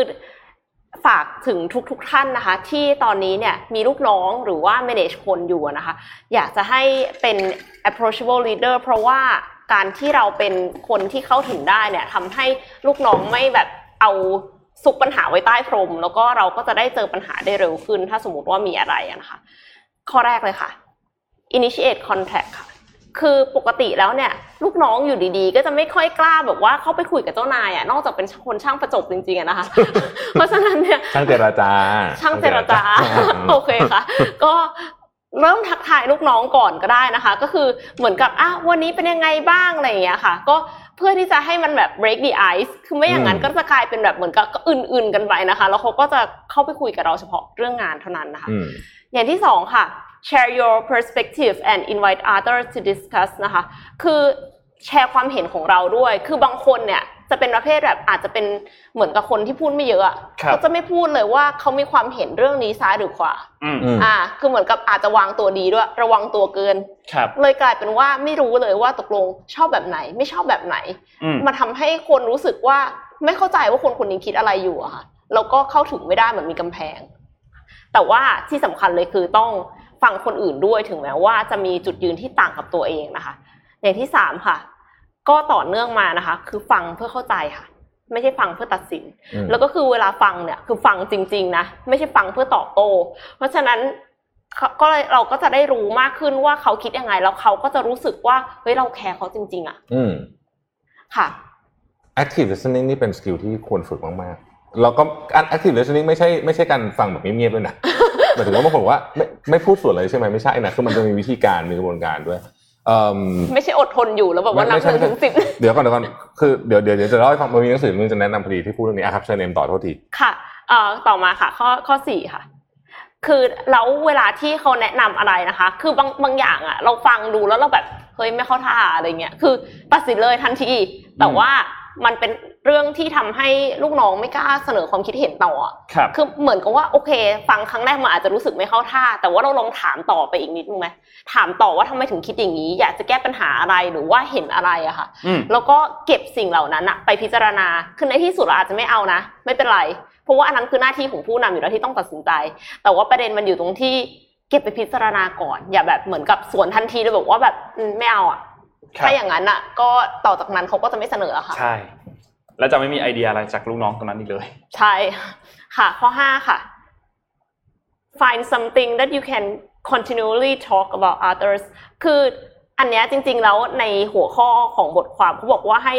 make it professionally personal อืมคือเหมือนกับว่าเราต้องมีความสามารถในการ connect กับคนอื่นได้อะไม่ว่าเขาจะเป็นใครก็ตาม แล้วก็อืมคือทำให้มัน personal ไม่ใช่แบบว่าคุยแต่เรื่องงานเรื่องงานตลอดเวลา จริงอันเนี้ยเอ็มก็กำลัง practice อยู่นะคะยากเหมือนกันนะยากยากคือต้องหาสิ่งที่เป็นแบบ common ground อะเขาก็อืมสนใจเราก็สนใจแล้วก็คุยกันได้ คือเขายกตัวอย่างให้ง่าย ๆ ถ้าสมมติว่าเป็นคนที่มีลูกแล้วอย่างเงี้ย ก็คือคุยเรื่องเด็ก คุยเรื่องลูกคุยเรื่อง เรื่องสัตว์เลี้ยงอะไรอย่างเงี้ยค่ะ หรือว่าคุยเรื่องข่าวทั่วๆไปก็ได้ แต่ว่าทั้งนี้นะคะศาสนาการเมืองอะไรเงี้ยก็อาจจะยากนิดนึงอันนั้นก็ต้องดูก่อนต้องว่าเลือกหัวข้อ stance ต้องเลืขออกงหัวข้อเขาอยู่ตรงไหนอะไรเงี้ยเพราะฉะนั้นก็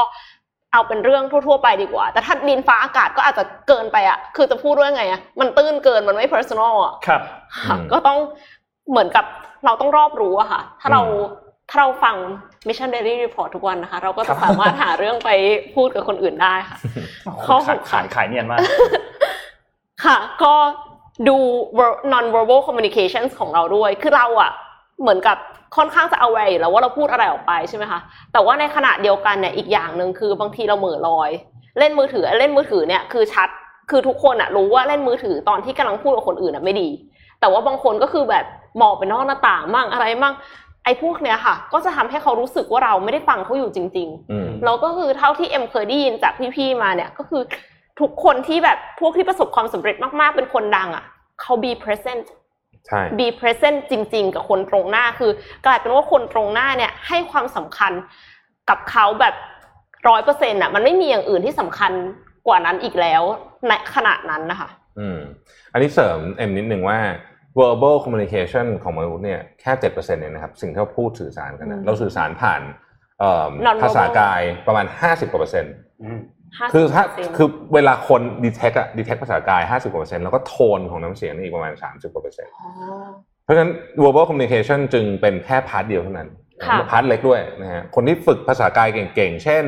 จริงๆภาษากายนี่มันต้องดูมากนะ เอ่อเวลาเรามองสมมติว่ามองฝั่งตรงข้ามแล้วเขากอดอกขดตัวอยู่อย่างเงี้ย กับเก้าอี้อย่างเงี้ยมันก็แปลได้บางอย่างว่าเขากำลัง defensive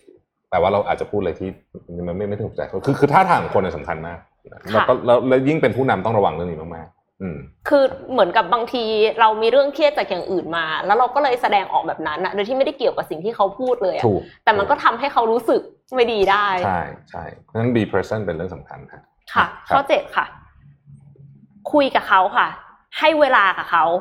คุยโดยเฉพาะถ้าสมมติว่าเป็นลูกน้องของเราอย่างเงี้ยค่ะ ให้เวลาวันออนวันกับเขาเลย 30นาทีแล้วคือ 30นาทีนั้นอะคือฟังเขาจริง ๆ ถามเขาเกี่ยวกับเรื่องสิ่งที่เขารู้สึกว่ามันสำคัญในชีวิต ค่านิยมของเขาหรือว่า ในอนาคตเขาอยากจะเป็นอะไรเขาอยากจะทำอะไรเขาอยากจะ achieve อะไรอะค่ะ เพื่อที่จะให้เขารู้สึกว่าเฮ้ยเขาสำคัญสำหรับเรานะ แล้วเราก็ พยายามที่จะทำให้เขาเนี่ยไปถึงเป้าหมายของเขาได้อืมอันเนี้ยเอ็มเชื่อว่าซื้อใจคนได้ทางนั้นเลยอะค่ะ คืออมคือใครก็อยากเป็นคนสำคัญแล้วก็คือถ้าเขารู้สึกว่าเราเนี่ย ให้ความสำคัญและพยายามที่จะช่วยให้เขาไปถึง goal ของเราได้เนี่ยโหจะเป็นเจ้านายที่สุดยอดมากครับค่ะข้อแปดค่ะ ให้ feedback ค่ะ feedback เนี้ยขอร้องว่าให้ให้มันแบบ specific แล้วก็อืมแบบอยู่บนพื้นฐานของความจริง ใน article เขียนว่า truthful and เอ่อ truthful specific and positive feedback อืมแต่เอ็มเชื่อว่า positive feedback เนี่ยควรจะมีแต่มันคงไม่ใช่อย่างนั้นตลอดเวลาใช่เพราะว่าถ้าเป็นอย่างนั้นเนี่ยมันก็ไม่ truthful ละอืมบางอย่างก็คือถ้าจะต้องแก้ไขหรือว่าปรับปรุงเนี้ยค่ะ ก็คือให้ให้ฟังวิธี ที่เขาเสนอมาว่าเขาจะแก้ไขยังไงด้วย ไม่ใช่ว่าแบบเหมือนกับเออพี่ว่าอย่างนั้นอย่างนี้อย่างนั้นอย่างนี้นะเงี้ยแต่ว่าจริงๆแล้วคือเขาอาจจะมีวิธีแก้ที่มันดีกว่าของเรา หรือว่ามีวิธีแก้ที่ตัวเขาอะสบายใจที่จะทำมากกว่าอย่างเงี้ยค่ะอืมก็อยากจะให้เอาไว้ตรงนี้ไว้ด้วยค่ะ แล้วก็สุดท้ายค่ะ be vulnerable เปิดเผยบาดแผลของตัวเองค่ะ คืออย่าทำให้ตัวเองแบบเก่งมากๆ เป็นยอดมนุษย์ขนาดนั้นน่ะ ให้เขาได้รู้บ้างว่าเราผ่านอะไรมาบ้าง ให้เขาได้รู้บ้างว่าจริง ๆ แล้วเราก็มีปัญหาเหมือนกัน มีสิ่งที่เราต้องการความช่วยเหลือเหมือนกัน เพราะว่านั่นน่ะคือสิ่งที่จะทำให้เกิดความสัมพันธ์อันดีต่อกัน คือเปิดให้เขาแบบช่วยเราบ้างอืมอืมมันทำให้เหมือนกับความสัมพันธ์มันเท่าเทียมกันขึ้น แล้วก็ไม่ได้แตะต้องไม่ได้ขนาดนั้นเผลอๆเขาก็อาจจะเห็นอกเห็นใจเรา แล้วก็มองเราในทางที่ดีขึ้นด้วยค่ะอืมอืมครับ พี่แท็บจะรีวิวหนังสือป่ะคะ อ๋อ จะบอกว่าหนังสือเล่มนี้ ชื่อ Think Again ของอดัมแกรนนะครับเป็นหนังสือเล่มใหม่ของอดัมแกรนซึ่งข้างข้างหน้าเขียนไว้แล้ว The Power of Knowing What You Don't Know สนุกมาก มีพูดถึงเรื่องของการฟังแบบแบบที่แอมบอกอะนะครับซึ่งเป็นเป็นการฟังและวิธีการตั้งคำถามด้วย ที่ในนี้เนี่ยเขายกตัวอย่างดีมากเพราะมันกำลังอินเทรนด์เลยคือ ทำยังไงจะเปลี่ยนใจคนที่ไม่อยากฉีดวัคซีนให้ฉีดวัคซีนได้โดยวิธีการตั้งคำถามนะฮะซึ่งมีตัวอย่างนี้โอ้น่าสนใจมากน่าสนใจมากน่าสนใจมากอะเอ่อไปเร็วๆกับข่าวต่างๆ จากรอบโลกกันนะครับ ที่น่าจะเป็นประเด็นสำคัญอ่าล่าสุดนะฮะบิตคอยนะครับก็หกหมื่นผ่านผ่านจุดสูงสุดครั้งใหม่ ซึ่งเป็น New แนว high อีกแล้วเรียกว่าเป็นแนว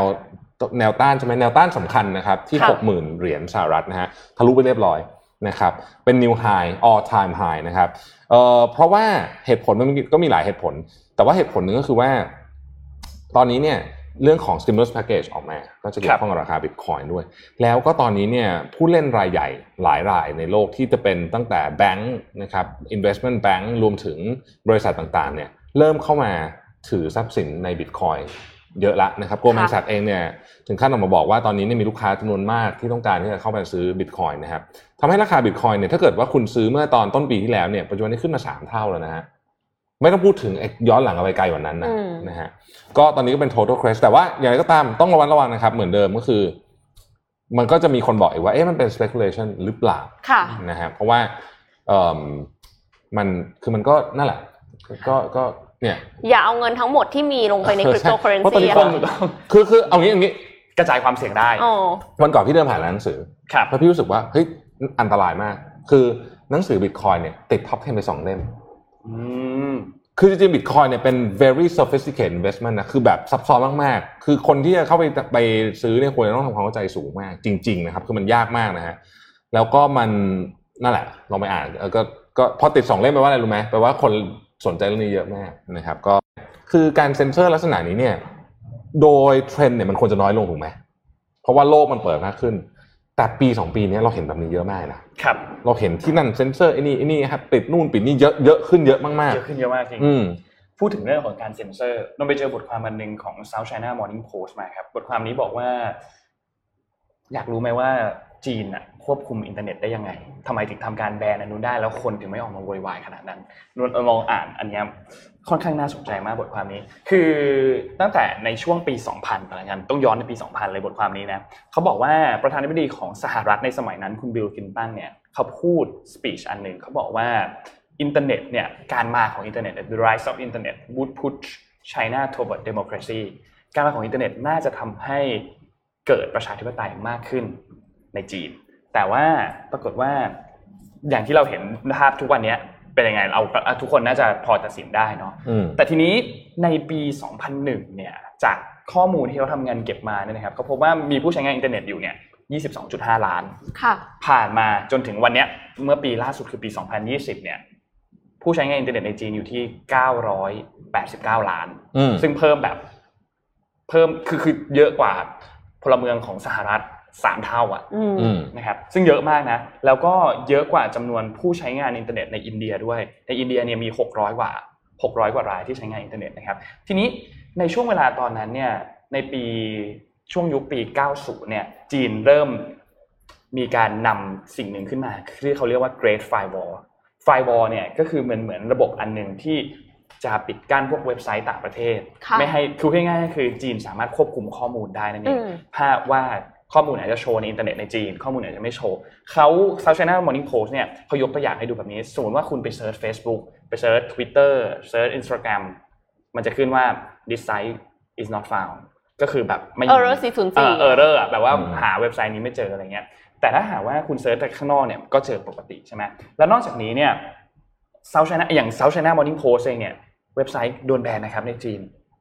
ฮะอันนี้เป็นเรื่องหเป็นเรื่องที่นนท์เพิ่งรู้เหมือนกันนะว่า South China Morning Post เนี่ยก็โดนแบนเหมือนกัน ทีนี้ในปี 2012 หลังจากที่สีจิ้นผิงขึ้นมาเป็นประธานาธิบดีเนี่ยนะครับเขาก็แน่นอนเลย ต้องการที่จะจัดการเรื่องของอินเทอร์เน็ตให้มันแน่กว่านั้นอีก ให้มันแน่นอนกว่านั้นอีกนะครับเขาก็เลยมีการออกกฎมาเพื่อที่จะควบคุมตัวอินเทอร์เน็ต ที่เรียกว่าตัว Cyber Space เนี่ยควบคุมให้รัฐบาลเนี่ยสามารถควบคุมได้นะครับ ไม่ว่าจะเป็นการเซ็นเซอร์ใช่ไหมมีการในปี 2015 เองเนี่ยคือเขาก็ทำการ เขาเรียกว่าสอด content อันใหม่ออกมาอืมอย่างเช่น เรื่องของเหตุการณ์จตุรัสเทียนอันเหมือนอย่างเงี้ยถ้าเรา search ข้างนอกกับ search ในจีนคนละอย่างข้มูลคนละกันอย่างโดยสิ้นเชิงนะ โดยสิ้นเชิง เปลี่ยนประวัติศาสตร์เลยอะเหรออืค่ะมอืมอาจจะบอกว่าเปลี่ยนประวัติศาสตร์ก็ก็อาจจะไม่เชิงเป็นการเซ็นเซอร์ข้อมูลแล้วกัน ซึ่งในช่วงเวลาตอนนั้นเนี่ยพอการเซ็นเซอร์ข้อมูลแบบนั้นเนี่ยคนยังไม่ได้ทราบขนาดนั้น อาจจะเป็นคนรุ่นใหม่หรืออะไรอย่างเงี้ยอาจจะไปเจาะข้อมูลมาก็ยากขึ้นใช่ไหม การใช้อินเทอร์เน็ตในมุมมองของเขาในช่วงตอนนั้นเนี่ยคือการทำให้การทำงานในชีวิตมันทำงานง่ายขึ้นเขายกตัวอย่างไปเขาไปสัมภาษณ์คนที่ทำงานเกี่ยวกับ food delivery เขาก็บอกว่าเฮ้ยจริงๆแล้วเนี่ยมันทำให้มันหนึ่งมันสร้างงานให้เขาเยอะมาก และสองคือเขาต้องทำงานวันหนึ่งประมาณ 12 ชั่วโมงทำการส่งอาหารนู่นนี่เนี่ยมันก็มีในเรื่องของ entertainment ที่มาช่วยฆ่าเวลาให้เขาได้ มันก็เป็นอีกจุดหนึ่งที่ทำให้เรื่องของการ แบนด์ไซเบอร์ในจีนเนี่ยมันประสบความสำเร็จ และสองคือมันยกเลิกการตั้งคำถาม เมื่อไหร่ก็ตามที่มีการตั้งคำถามเกิดขึ้นในจีน แล้วคนไป search ต่อแล้วมันไม่เจออย่างเงี้ยมันก็เลยทำให้จุดหนึ่งคนก็รู้สึกว่าอ๋อคงไม่มีอะไรมั้งในฐานะถ้าเราไม่ไม่ได้รับข้อมูลเท่ากับพวกเรานะ ไม่ได้รับข้อมูล ในรับรับข้อมูลในจีนกับรับข้อมูลของพวกเราเนี่ยมันแตกต่างกันเนาะทีนี้เขาก็บอกว่าสีจิ้นผิงเนี่ยบอกว่าภายในปี 2035 เนี่ยเขาต้องการที่จะ มี high quality internet service ก็คืออินเทอร์เน็ตเข้าถึงคนในประเทศมากกว่านั้นอีก ในจีนเนี่ยมีประชากรเนี่ย1,400 ล้านคนนะครับ ตอนนี้ผู้ใช้อินเทอร์เน็ต 900 กว่าล้านเนี่ยก็ก็ถือว่าเยอะแล้วนะ แต่ก็ยังมีบางส่วนที่ยังไม่ได้รับไม่ยังเข้าไม่ถึงอินเทอร์เน็ตอยู่นะครับ แล้วนอกจากนี้เนี่ยเทคโนโลยีของจีนในช่วงเวลาตอนนี้เนี่ยต้องบอกว่าจีนมีความนำหน้าพอสมควรนะ อืมล้ำมากค่ะล้ำมากนะ จีนไม่ได้เหมือนกับแต่ก่อนแล้วที่ไม่ได้ไม่ไม่มีเทคโนโลยีนู่นนี่ เทคโนโลยีเข้าไปในจีนเนี่ยค่อนข้างเยอะถ้าที่เปรียบเทียบกับเมื่อช่วง 10 ปี 20 ปีที่แล้วเนี่ยจีนค่อนข้างที่จะเปลี่ยนไปค่อนข้างเยอะนะครับ เพราะฉะนั้นหลังจากนี้เนี่ยจีนมีความเป็นไปได้สูงมากที่จะอาจจะแซงสหรัฐนะแล้วขึ้นครองเป็นอันดับหนึ่งของผู้นำทางด้านเศรษฐกิจ ผมค่อนข้างบอกผมค่อนข้างแน่ใจว่าแซงชัวร์โดยเฉพาะเรื่องของเทคถ้าถ้าพูดในแง่ของเทคโนโลยีนะเพราะว่าเอิ่มด้วยเรื่องกฎหมายเรื่องอะไรเนี่ยมันเอื้อกว่าเยอะมาก ถ้าใครไปทำงานถ้าใครไปดูพวกเอ่อ machine learning ในจีนก็จะรู้ว่ามันมีอะไรให้ทำเยอะเยอะมากเลยเทียบกับสหรัฐ แล้วก็เขาเปิดกว้างมากแล้วอย่างล่าสุดเนี่ยเขาอนุญาตให้ทดสอบรถยนต์ autonomous level 5 บนถนนจริงได้แล้ว ก็คือไม่มีคนที่นั่งอยู่ไม่มีคนตรงคนขับเลย ใช่ซึ่งสหรัฐเองก็ยังยังยังยังไม่ลักล้าเรื่องนี้อยู่เพราะหวาดเสียวมากใช่นะฮะแล้วที่จีนเนี่ย โอ้โหมันมีเยอะอะเดี๋ยวว่าเดี๋ยวว่าหลังคุยยาวๆให้ฟังกันนี่นี่มีข่าวหนึ่งลืมลืมลืมเล่าไปได้ไงไม่รู้เมื่อกี้คุยเรื่องพม่าแต่ว่าลืมข่าวนี้คือวันนี้เตรียมข่าวไปเยอะมากนะครับครับอันนี่ก็เล่าไปได้แค่ครึ่งเดียวเองอะเมื่อกี้ขออภัยอินเทอร์เน็ตมีปัญหาใช่ไหมมันติดนั้นแล้วก็มีคนมีคนพี่อ่านเจอ comment ad ไม่ได้ค่ะพี่อ่าน comment ไม่ได้วันนี้เพราะว่าเอ่อ somehow พี่ตอบเอานั่นแหละแต่ว่าแต่ว่าเอ่อ cap ไว้ในไลน์แล้วเรื่องเรื่องเรื่อง ad ใช่ไหมมีเรื่อง ad ใช่ค่ะอันนี้คือเราเราไม่คือมันเป็นระบบ Facebook เราไม่ได้เกี่ยวเราไม่ได้ยิง ad เลยเลยเรื่องนี้ดีกว่าเราไม่ยิง ad นะโอเคเอ่อ มีคนที่บอกว่าค้างแล้วเสร็จแล้วต้องดูแอดสองตัว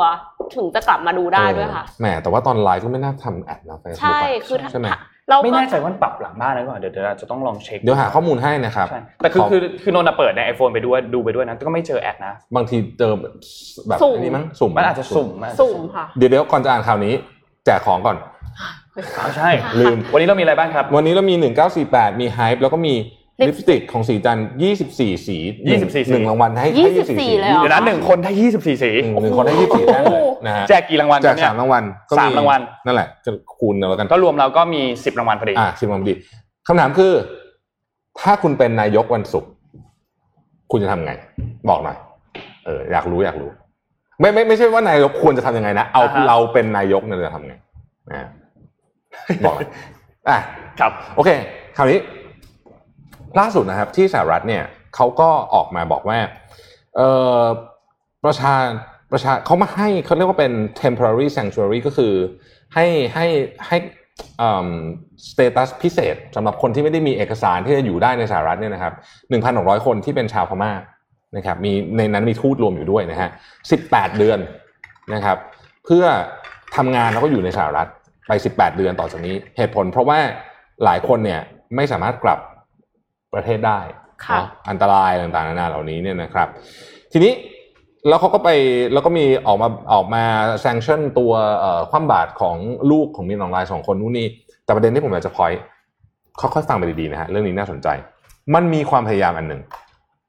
ในสหรัฐอเมริกานะครับ ซึ่งมาโดยเรียกว่าเป็นกลุ่มสิทธิมนุษยชนในวอชิงตันดีซีเป็นล็อบบี้ยิสต์นะครับเขาออกมาบอกว่าอยากให้สหรัฐเนี่ย คว่ำบาตรนะฮะกลุ่มที่เป็น conglomerate สองอัน ซึ่งมันมีการทายกับเอ่อคณะเอ่อคณะรัฐประหารโดยตรงนะครับ ชื่อว่า Myanmar Electric Holding Limited กับ Myanmar Economy Corporation ช่างมันสองอันไม่เป็นไร แต่มันมีอันหนึงที่ไม่ได้ทายกับคณะรัฐประหารโดยตรง ชื่อว่า Myanmar Oil and Gas Enterprise อ่าไปนี้นะครับ หรือ MOGE MOGE เนี่ยแม้ว่าจะไม่ได้เอ่อเชื่อมโยงกับรัฐบาลทหารโดยตรงนะครับ แต่ก็ถูกออกมาเรียกร้องว่ารัฐบาลสหรัฐต้องคว่ำบาตร ประเด็น IMOGE เนี่ย operate กับ3 operator หนึ่งคือ Total ค่ะบริษัทน้ำมันนะฮะแล้วก็ Chevron แล้วก็ปตทครับค่ะนะฮะประเด็นคืออย่างนี้ครับ ทั้งเชฟรอนและ Total ออกมาบอกแล้วว่า เราจะยืนอยู่เคียงข้างประชาธิปไตย แล้วก็การทำงานที่ respect human rights อืมก็คือสิทธิมนุษยชน เหลือปตทคนเดียวตอนนี้ ที่เงียบอยู่ แต่ต้องออกมาพูดอะไรบ้างแหละ คิดว่านะอันนี้อันนี้ข่าวมันเพิ่งเพิ่งเมื่อวานนี้นะครับครับ ซึ่งอันนี้น่าสนใจว่ามูฟของปตทเป็นยังไงนะฮะพาไปที่ญี่ปุ่นกันบ้างครับ ใกล้จะถึง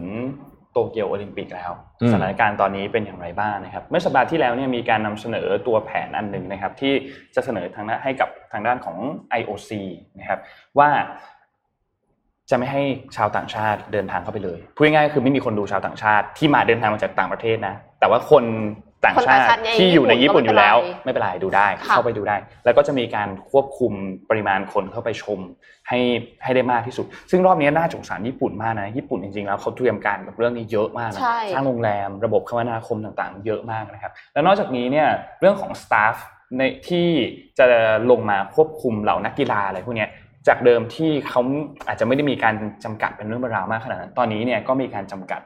มากขึ้นด้วยนะครับ อย่างเจ้าหน้าที่คนหนึ่งเนี่ยทีมหนึ่งเนี่ยรู้สึกว่าจะได้ไม่เกินสิบเอ็ดคนต่อประเทศนะซึ่งซึ่งจริงๆ ถือว่าน้อยมาก เพราะว่าอันนี้คือถือว่าน้อยมากคือแค่แบบว่า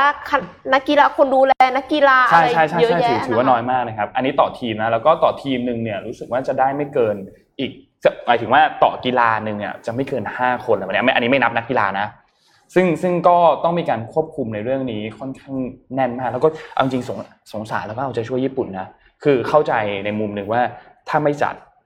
ก็เท่ากับโดนแคนเซิลใช่เพราะเลื่อนปีหน้าไม่ได้แล้วค่ะ แต่ถ้าจัดไม่รู้ว่าจะขาดทุนเท่าไหร่เนาะแต่แต่ด้วยความที่ไม่มีทางเลือกในช่วงเวลาตอนนี้นะเศรษฐกิจญี่ปุ่นก็ไม่ได้ว่ากำลังดีแล้วก็เรื่องของสังคมผู้สูงอายุอีกโควิดซ้ำเติมโอลิมปิกเข้าไปอีก แล้วโควิดตอนนี้ก็ยังคุมไม่ได้สัทีเดียวเจอสายพันธุ์ใหม่เจอสายพันธุ์ใหม่คือเพราะซ้ำกำซัดมากเลยอะสุดมากเลยโควิดเนี่ยสำนักข่าวในญี่ปุ่นเนี่ยเขาก็รายงานว่าเขาน่าจะทำการจำกัดผู้ชมเนี่ยประมาณห้าสิบเปอร์เซ็นต์จากจากจากเหมือนที่เว้นที่ที่เว้นที่อาจจะประมาณนั้น ซึ่งคุณคิดดูเวลาเชียร์กีฬาใช่ไม่แต่ประเด็นที่มันน่าสนใจนั้นก็คือใครจะไปได้บ้างอ่าเพราะว่ามันมีวัคซงวัคซีนอะไรก็ยังไม่เรียบร้อยถึงตอนนั้นก็ ไม่น่าจะยังก็ยังน่าจะห่างไกลจากคำว่าเรียบร้อยอะครับนะฮะคือบางพื้นที่ของญี่ปุ่นเนี่ยจริงๆโดยรวมภาพรวมแล้วกันผู้ติดเชื้อก็น้อยลงพอสมควรแล้ว แต่ว่าในบางพื้นที่เองก็ยังมีการประกาศตัว emergency อยู่นะครับสถานการณ์ฉุกเฉินอยู่นะครับที่ซึ่งแน่นอนว่ารู้สึกว่าโตเกียวเนี่ยก็เป็นหนึ่งในรัฐหนึ่งที่ยังอยู่ในสถานการณ์ฉุกเฉินอยู่เช่นเดียวกัน ค่ะนี่นี่ขอเล่นเกมโรบินฮูดก่อนลืมขอไปนะครับสปอนเซอร์ที่น่ารักของเรานะครับโรบินฮูดคืออย่างนี้โรบินฮูดเนี่ยเขาเป็นจริงๆ ผมต้องบอกว่า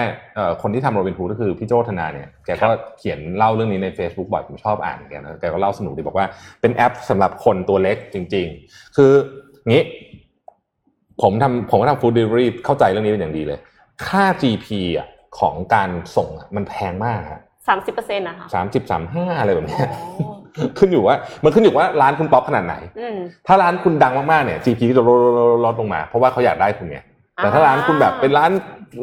โนเนมอะไรเงี้ยก็โดนไปจัดเต็มไปเลยเนี่ยนะครับ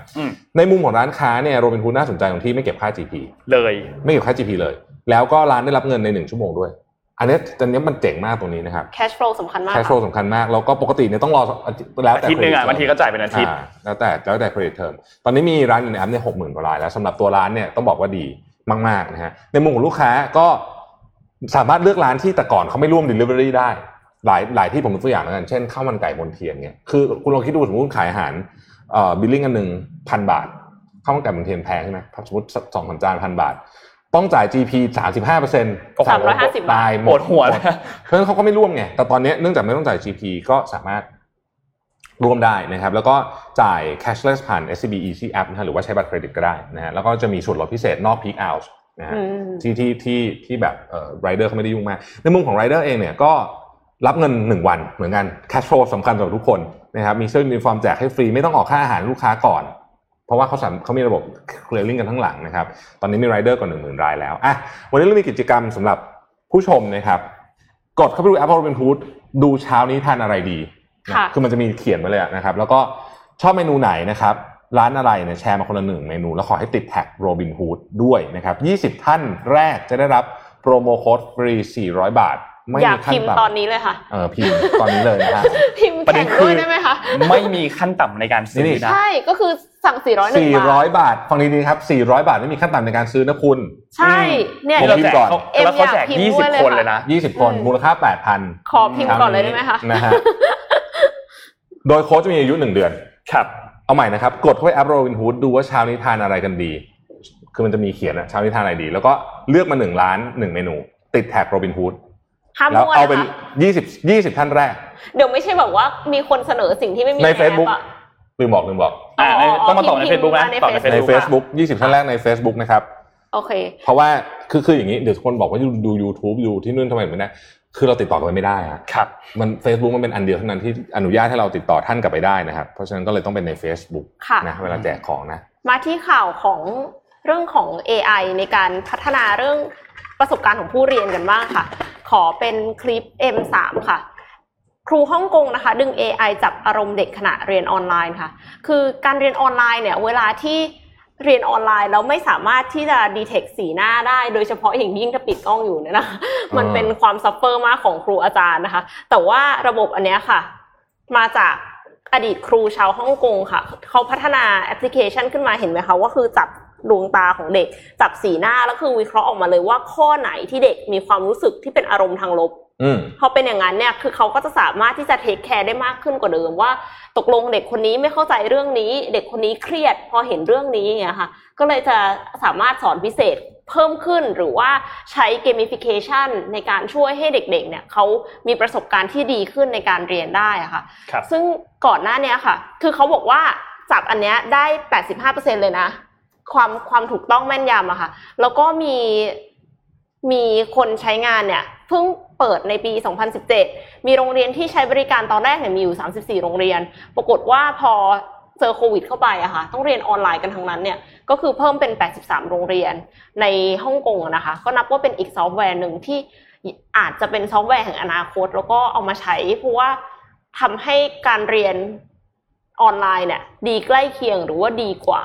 การอืมเรียนแบบห้องจริง ๆ ค่ะอืมจริง ๆ อย่างหนึ่งที่เอ็มชอบนะกับของการเรียนออนไลน์ถ้าบังคับให้เปิดกล้องได้ คือทุกคนนั่งหน้าห้องหมดอ่าใช่เพราะว่าแต่เดิมอะปกติมันจะมีมันคนจะมีที่นั่งหลังมันจะมีห้องแก็บนะไงมันจะมีแก็บหลังห้องาแล้วเขาก็คือเหมือนกับว่าจะพยายามแบบให้เพื่อนบังอะไรอย่างเงี้ยแล้วตัวเองอ่าก็คือทำอย่างอื่น แต่ว่าถ้าสมมติว่าเรียนออนไลน์แล้วบอกให้เปิดกล้องได้เนี่ยนะคะ ทุกคนจะแบบว่า alert มากเพราะว่าฉันจะโดนเรียกหรือเปล่าอ่าใช่ฉันนั่งหน้าห้องเหมือนคนอื่น เคยดูคลิปของของไทยอันหนึ่งมาที่แบบว่า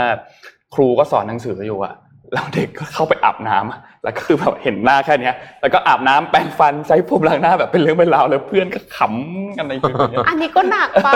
มันก็หนักไปนะที่เคยเจอคือแบบว่าเด็กกินข้าวอยู่แล้วคืออยู่ในร้านอาหารนะครับแล้วก็กินข้าวไปด้วยแล้วก็เรียนไปด้วยอะไรอย่างเอเงี้ยอโอเคนี่มีมีอีกหนึ่งข่าว ซึ่งเป็นข่าวใหญ่เหมือนกันที่สหรัฐนะฮะครับ คือจริง ๆ เนี่ยที่นิวยอร์กเนี่ยนะครับผู้ว่าการรัฐเอ่อนายกเทศมนตรีของเมืองนิวยอร์กมหานครนิวยอร์กเนี่ยนะครับ แล้วก็สวเนี่ยเขาเป็นพรรคเดียวกันหมดนะเดโมแครตครับนะฮะทีนี้เอ่อล่าสุดเนี่ยผู้ว่าการรัฐนิวยอร์กชื่อบิลเดสเบลซาริโอมันอ่านทันสุนทรไงนะบิลเดอบลาซิโอเออใช่นั่นแหละผู้ว่าการรัฐนิวยอร์กเนี่ยออกมากดดันให้นายกไม่ใช่สิ นายกเทศมนตรีออกมากดดันให้ผู้ว่าการรัฐเนี่ยลาออกแอนดรูว์คูโอโมนะฮะแอนดรูว์คูโอโมเนี่ย ซึ่งก่อนหน้านี้มีข่าวเรื่อง sexual harassment ไม่รู้ใครยังจำได้หรือเปล่านะครับ แล้วก็เออมันเริ่มมีหลักฐานออกมาเป็นรูปเป็นอะไรอย่างนี้เนี่ยนะครับ ซึ่งจริง ๆ ตัวครูโมเขาปฏิเสธนะฮะแต่ว่าเออมันเริ่มคือกระแสมันเริ่มเทไปทางนั้นเยอะขึ้นเนี่ย ล่าสุดเนี่ยนะครับ นอกจากผู้ว่าการรัฐเอ่อไม่ใช่ นอกจากนายกเทศมนตรีแล้วเนี่ยนะฮะเอ่อตัวของสวก็ออกมากดดันให้ลาออกด้วย นะครับหนังสือของเอ่อคูโมเนี่ยที่กำลังวางขายอยู่เนี่ยนะครับ ก็ต้องถูกหยุดพิมพ์นะครับแล้วก็ถูกกดดันจากเยอะมากเลยตอนเนี้ยนะฮะหลายฝ่ายมากๆ sexual harassment ในสหรัฐตอนนี้เนี่ยกลับมาเป็นประเด็นร้อนแรงอีกครั้งนะครับ หลังจากมีเมื่อสักสองปีที่แล้วมีเรื่องมีทูเนาะตอนนั้นก็ค่ะก็เป็นเรื่องร้อนแรงนะครับ แล้วก็มีการเปิดโปงอะไรต่างๆนานามากมาย ซึ่งจับตาเรื่องนี้ให้ดีนะครับเพราะว่ามันเป็นเรื่องคือรัฐนิวยอร์กเนี่ย เป็นรัฐสำคัญ เป็นฐานเสียงสำคัญของเดโมแครตนะฮะครับแล้วก็คูโอโมเองเนี่ยก็เป็นเป็น player สำคัญอีกหนึ่งคนนะครับ เพราะฉะนั้นการที่เอ่อถูกบังคับให้ลาออกโดยพรรคเดียวกันเอง ถูกกดดันเนี่ยโดยพรรคเดียวกันเองเนี่ยน่าสนใจอืมน่าสนใจนะฮะมันฝากสองเรื่องให้ทุกคนติดตามในสัปดาห์นี้ครับ เรื่องแรกคือเรื่องที่ด่วนที่สุดก็คือเรื่องของสถานการณ์ฝุ่น ที่ภาคเหนือเออฝุ่นที่ภาคเหนือตอนนี้ยังรุนแรงอยู่นะครับ ไม่ว่าจะเป็นที่เชียงใหม่เชียงรายแม่ฮ่องสอนรุนแรงมาก ค่าฝุ่นเนี่ยที่ใน Air Visual เนี่ยเมื่อกี้นนท์เปิดดูที่เชียงใหม่ก็ประมาณ 170ถึง180 อยู่นะครับทางด้านอธิบดีกรมควบคุมมลพิษเนี่ยเขาก็ออกมาพูดถึงว่าตอนนี้ขอให้ประชาชนเนี่ยเลี่ยงหลีกเลี่ยงกิจกรรมกลางแจ้งทุกประเภทนะครับ แล้วก็โดยเฉพาะพื้นที่ที่มีมลพิษทางด้านอากาศสูงเนี่ย เป็นถ้าเป็นไปได้ห้ามไปเลย ทีนี้เมื่อวานนี้เนี่ยนนท์เห็นภาพพอดีไม่ได้เซฟมา แต่ว่าเล่าให้ฟังแบบนี้คือ ทุกวันนี้เครื่องกรองอากาศแทบจะกลายเป็นสิ่งจำเป็นมากๆในในในในห้องในบ้านค่ะใช่ไหมครับเขาทำการใช้เครื่องกรองอากาศอันหนึ่งคือเครื่องใช้แผ่นฟิลเตอร์ทั่วไปนี่แหละที่เป็นการแผ่นฟิลเตอร์กรอง PM 2.5 ก่อนใช้มันขาวทั้งแผ่นใช่ไหมครับแต่ว่าหลังใช้มันดำทั้งแผ่นเลย และที่สำคัญคือสัปดาห์เดียวเท่านั้นนะ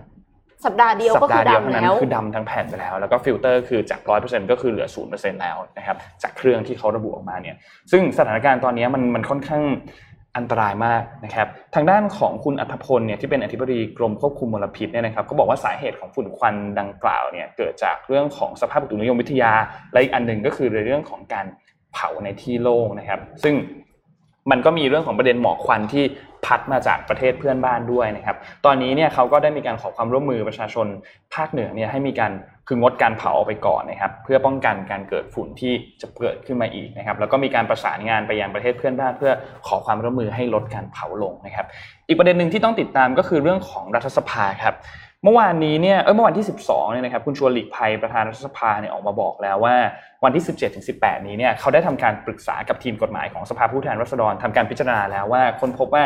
ในวันที่ 17ถึง18 เนี่ยรัฐสภายังคงดำเนินการประชุมได้เหมือนเดิมอืมในวาระที่3เนี่ยนะครับก็มีพระราชกฤษฎีกาเรียกประชุมรัฐสภาสมัยวิสามันเรียบร้อยแล้ว แล้วก็ได้บรรจุระเบียบวาระในการแก้ไขเพิ่มเติมรัฐธรรมนูญในวาระการประชุมเรียบร้อยแล้วด้วยเหมือนกันนะครับ เพราะฉะนั้น รัฐสภาเนี่ยก็คือยึดหนึ่งเลยคือหลักปฏิบัติของรัฐธรรมนูญสองคือยึดตามคำวินิจฉัยของศาลรัฐธรรมนูญเป็นหลักนะครับ เพราะฉะนั้นสถานการณ์ที่ทุกคนจะได้เห็นหลังจากนี้ก็คือในวาระที่ 3 วันที่ 17 18 มีการโหวตเกิดขึ้นอืมและหลังจากนั้นเนี่ยก็จะมีการลงประชามติหรือเปล่าค่ะอัเนี้ยต้องติดตามต่อไป แต่จากอืมคำวินิจฉัยของศาลน่าจะเป็นแบบนั้น คือนะครับคือคำวินิจฉัยของศาลเนี่ยสรุปใครที่ไม่ได้ตามก็คือว่าเอ่อถ้าจะแก้ทั้งฉบับ ต้องทำประชามติครับแต่ที่คุณทำทำกันอยู่ ตอนเนี้ยไปตีความมันเอาเองนะว่าเป็นการแก้ทั้งฉบับหรือเปล่าอืมการแก้สองห้าหกเพื่อให้จะไปตั้งสสรเนี่ยเป็นการแก้ทั้งฉบับหรือเปล่านี่ก็ต้องไปตีความมาเองมันเลยมีความกำกวมอยู่กำกวมมากเพราะมัว่านไม่ฝั่งเคลียร์พูดง่ายๆฝั่งฝักฝ่ายค้านก็บอกว่าไม่ใช่อืมแปลว่าไม่ต้องทำประชามติก่อนอืมในขณะที่ฝั่งรัฐบาลบอกว่าใช่ ก็นี่แหละฮะเดี๋ยวจะไปซัดกันในวันที่17 18นี้นะครับ ซึ่งเชื่อว่าโอ้โหผลของมันเนี่ยจะ จะเปลี่ยนเส้นทางทางการเมืองของรัฐบาลอีกครั้งหนึ่งเลยทีเดียว ต้องจับตามองนะครับเออเราก็เรื่องเรื่องเรื่องฝุ่นนั่นน่ะมันมีเราสามารถช่วยได้เหมือนกันนะ ในฐานะประชาชนคือเขามีการใช้เขาใช้คำว่าอะไรนะรวบรวมรายชื่อเหรอในการเสนอกฎหมายชื่อว่าพรบอากาศสะอาดนะครับลองไปเซิร์ชใน Google ดูได้นะฮะเออเราสามารถเป็นส่วนร่วมได้นะฮะค่ะกฎหมายนี้ก็จะพูดเรื่องนี้แหละ คือมันจะต้องทำอะไรสักอย่างแล้วตอนนี้เพราะว่าอืม เออคงอยู่กันไปแบบนี้ไม่ได้หรอกฮะอืมเราก็ดูแล้วเนี่ยเอ่อ action จากจากภาครัฐต้องบอกว่ายังน้อยมากนะยังไม่ค่อยเห็น action อะไรออกมาเท่าไหร่นะครับเออแล้วมันรู้สึกไหมว่าปีนี้นาน นานค่ะปีนี้นานหลายรอบเออหลายรอบหลายรอบมากมันมาตั้งแต่ปลายปลายปีแล้วก็เนี่ยต่อมาถึงนี่นี่มีนาแล้วนะครับ นี่จะนี่นี่หน้าร้อนแล้วนะยังรุนแรงอยู่เลยยังรุนแรงอยู่เลยนะครับ โอเคปิดท้ายคลิปอันหนึง เรื่องของแบงค์ซี่เมื่อกี้อ๋อโอเคาเปิดเปิดคลิปให้ดูเปิดคลิปให้ดูเผื่อใครอยากดูนะครับครับเนี่ยแหละคือการประมูลภาพอันหนึ่งซึ่งสุดท้ายเนี่ยมูลค่าการประมูลภาพอันเนี้ย1.4 ล้านดอลลาร์สหรัฐนะครับ ซึ่งคนก็งงมากเพราะว่าพอประมูลเสร็จปุ๊บจับแบบปวดหัวเลยอะแล้วสุดท้ายเนี่ยเจ้าหน้าที่ก็ต้องแบบว่ารีบไปหยุดอะแล้วก็เพื่อที่จะยกภาพออกมาไม่ให้แบบภาพเนี้ยถูกทำลายอ้าวแต่ว่าเขาก็ตั้งใจไม่ใช่เหรอคะเขาตั้งใจแต่ไม่มีใครรู้ไง ไม่มีใครรู้ คนทุกคนในที่ประมูลตรงนั้นน่ะไม่มีใครรู้เลย รวมถึงเจ้าหน้าที่ด้วยไม่มีใครรู้เลยว่าแบงซี่จะทำการทำลายรูปภาพหลังจากที่มีการประมูลเสร็จเรียบร้อยแล้ว เพราะเมื่อกี้คือเขาเคาะเรียบร้อยแล้วไงอืมอันนี้เป็นรูปดังของเขาด้วยนั่นแหละรูปนี้นะฮะเอาเอามาฝากเอามาให้ดูกันแบงซี่เนี่ยจริงๆมีประวัติน่าสนใจมากนะถ้าใครสนใจเรื่องงานศิลปะของแบงซี่อยากให้ลองเข้าไปดูเพราะว่ามันสนุกสนุกมากจริงอืมๆวันนี้น่าน่าจะประมาณนี้ครับครับนะฮะ ขอบคุณทุกท่านที่ติดตามขอบคุณ t o k d e r o Time ผู้แทนจำหน่ายนาฬิกา Oris นะครับนี่วันนี้มาใหม่ด้วยเฮ้ยเท่มากเลยเท่อะมากเลยเท่มากเลยเดือนอะนี้มาใหม่นะฮะเท่มากเลยเดือนนี้นะครับ ก็ขอบคุณนะครับ แล้วก็ขอบคุณ SCB นะครับที่อยู่กับเรามานานนะครับ แล้วก็ยังขอให้อยู่ตลอดไปนะฮะครับผม SCB นะครับ วันนี้โรบินฮูดใครเข้าไปเล่น เดี๋ยวจะประกาศรายชื่อผู้โชคดีครับค่ะนะครับ อยากกินเลยค่ะ เห็นแบบว่าแต่ละคนเป็นแล้วอืมขั้นต่ำ ไม่มีใช่และลด400 นี่มันสุดยอดแล้วใช่และยังอยากได้เองนะฮะอยากได้เหมือนกัน ค่ะโอเคส่งทุกคนไปทำงานค่ะส่งทุกคนไปทำงานครับ สวัสดีค่ะ สวัสดีครับมิชชันเดลี่รีพอร์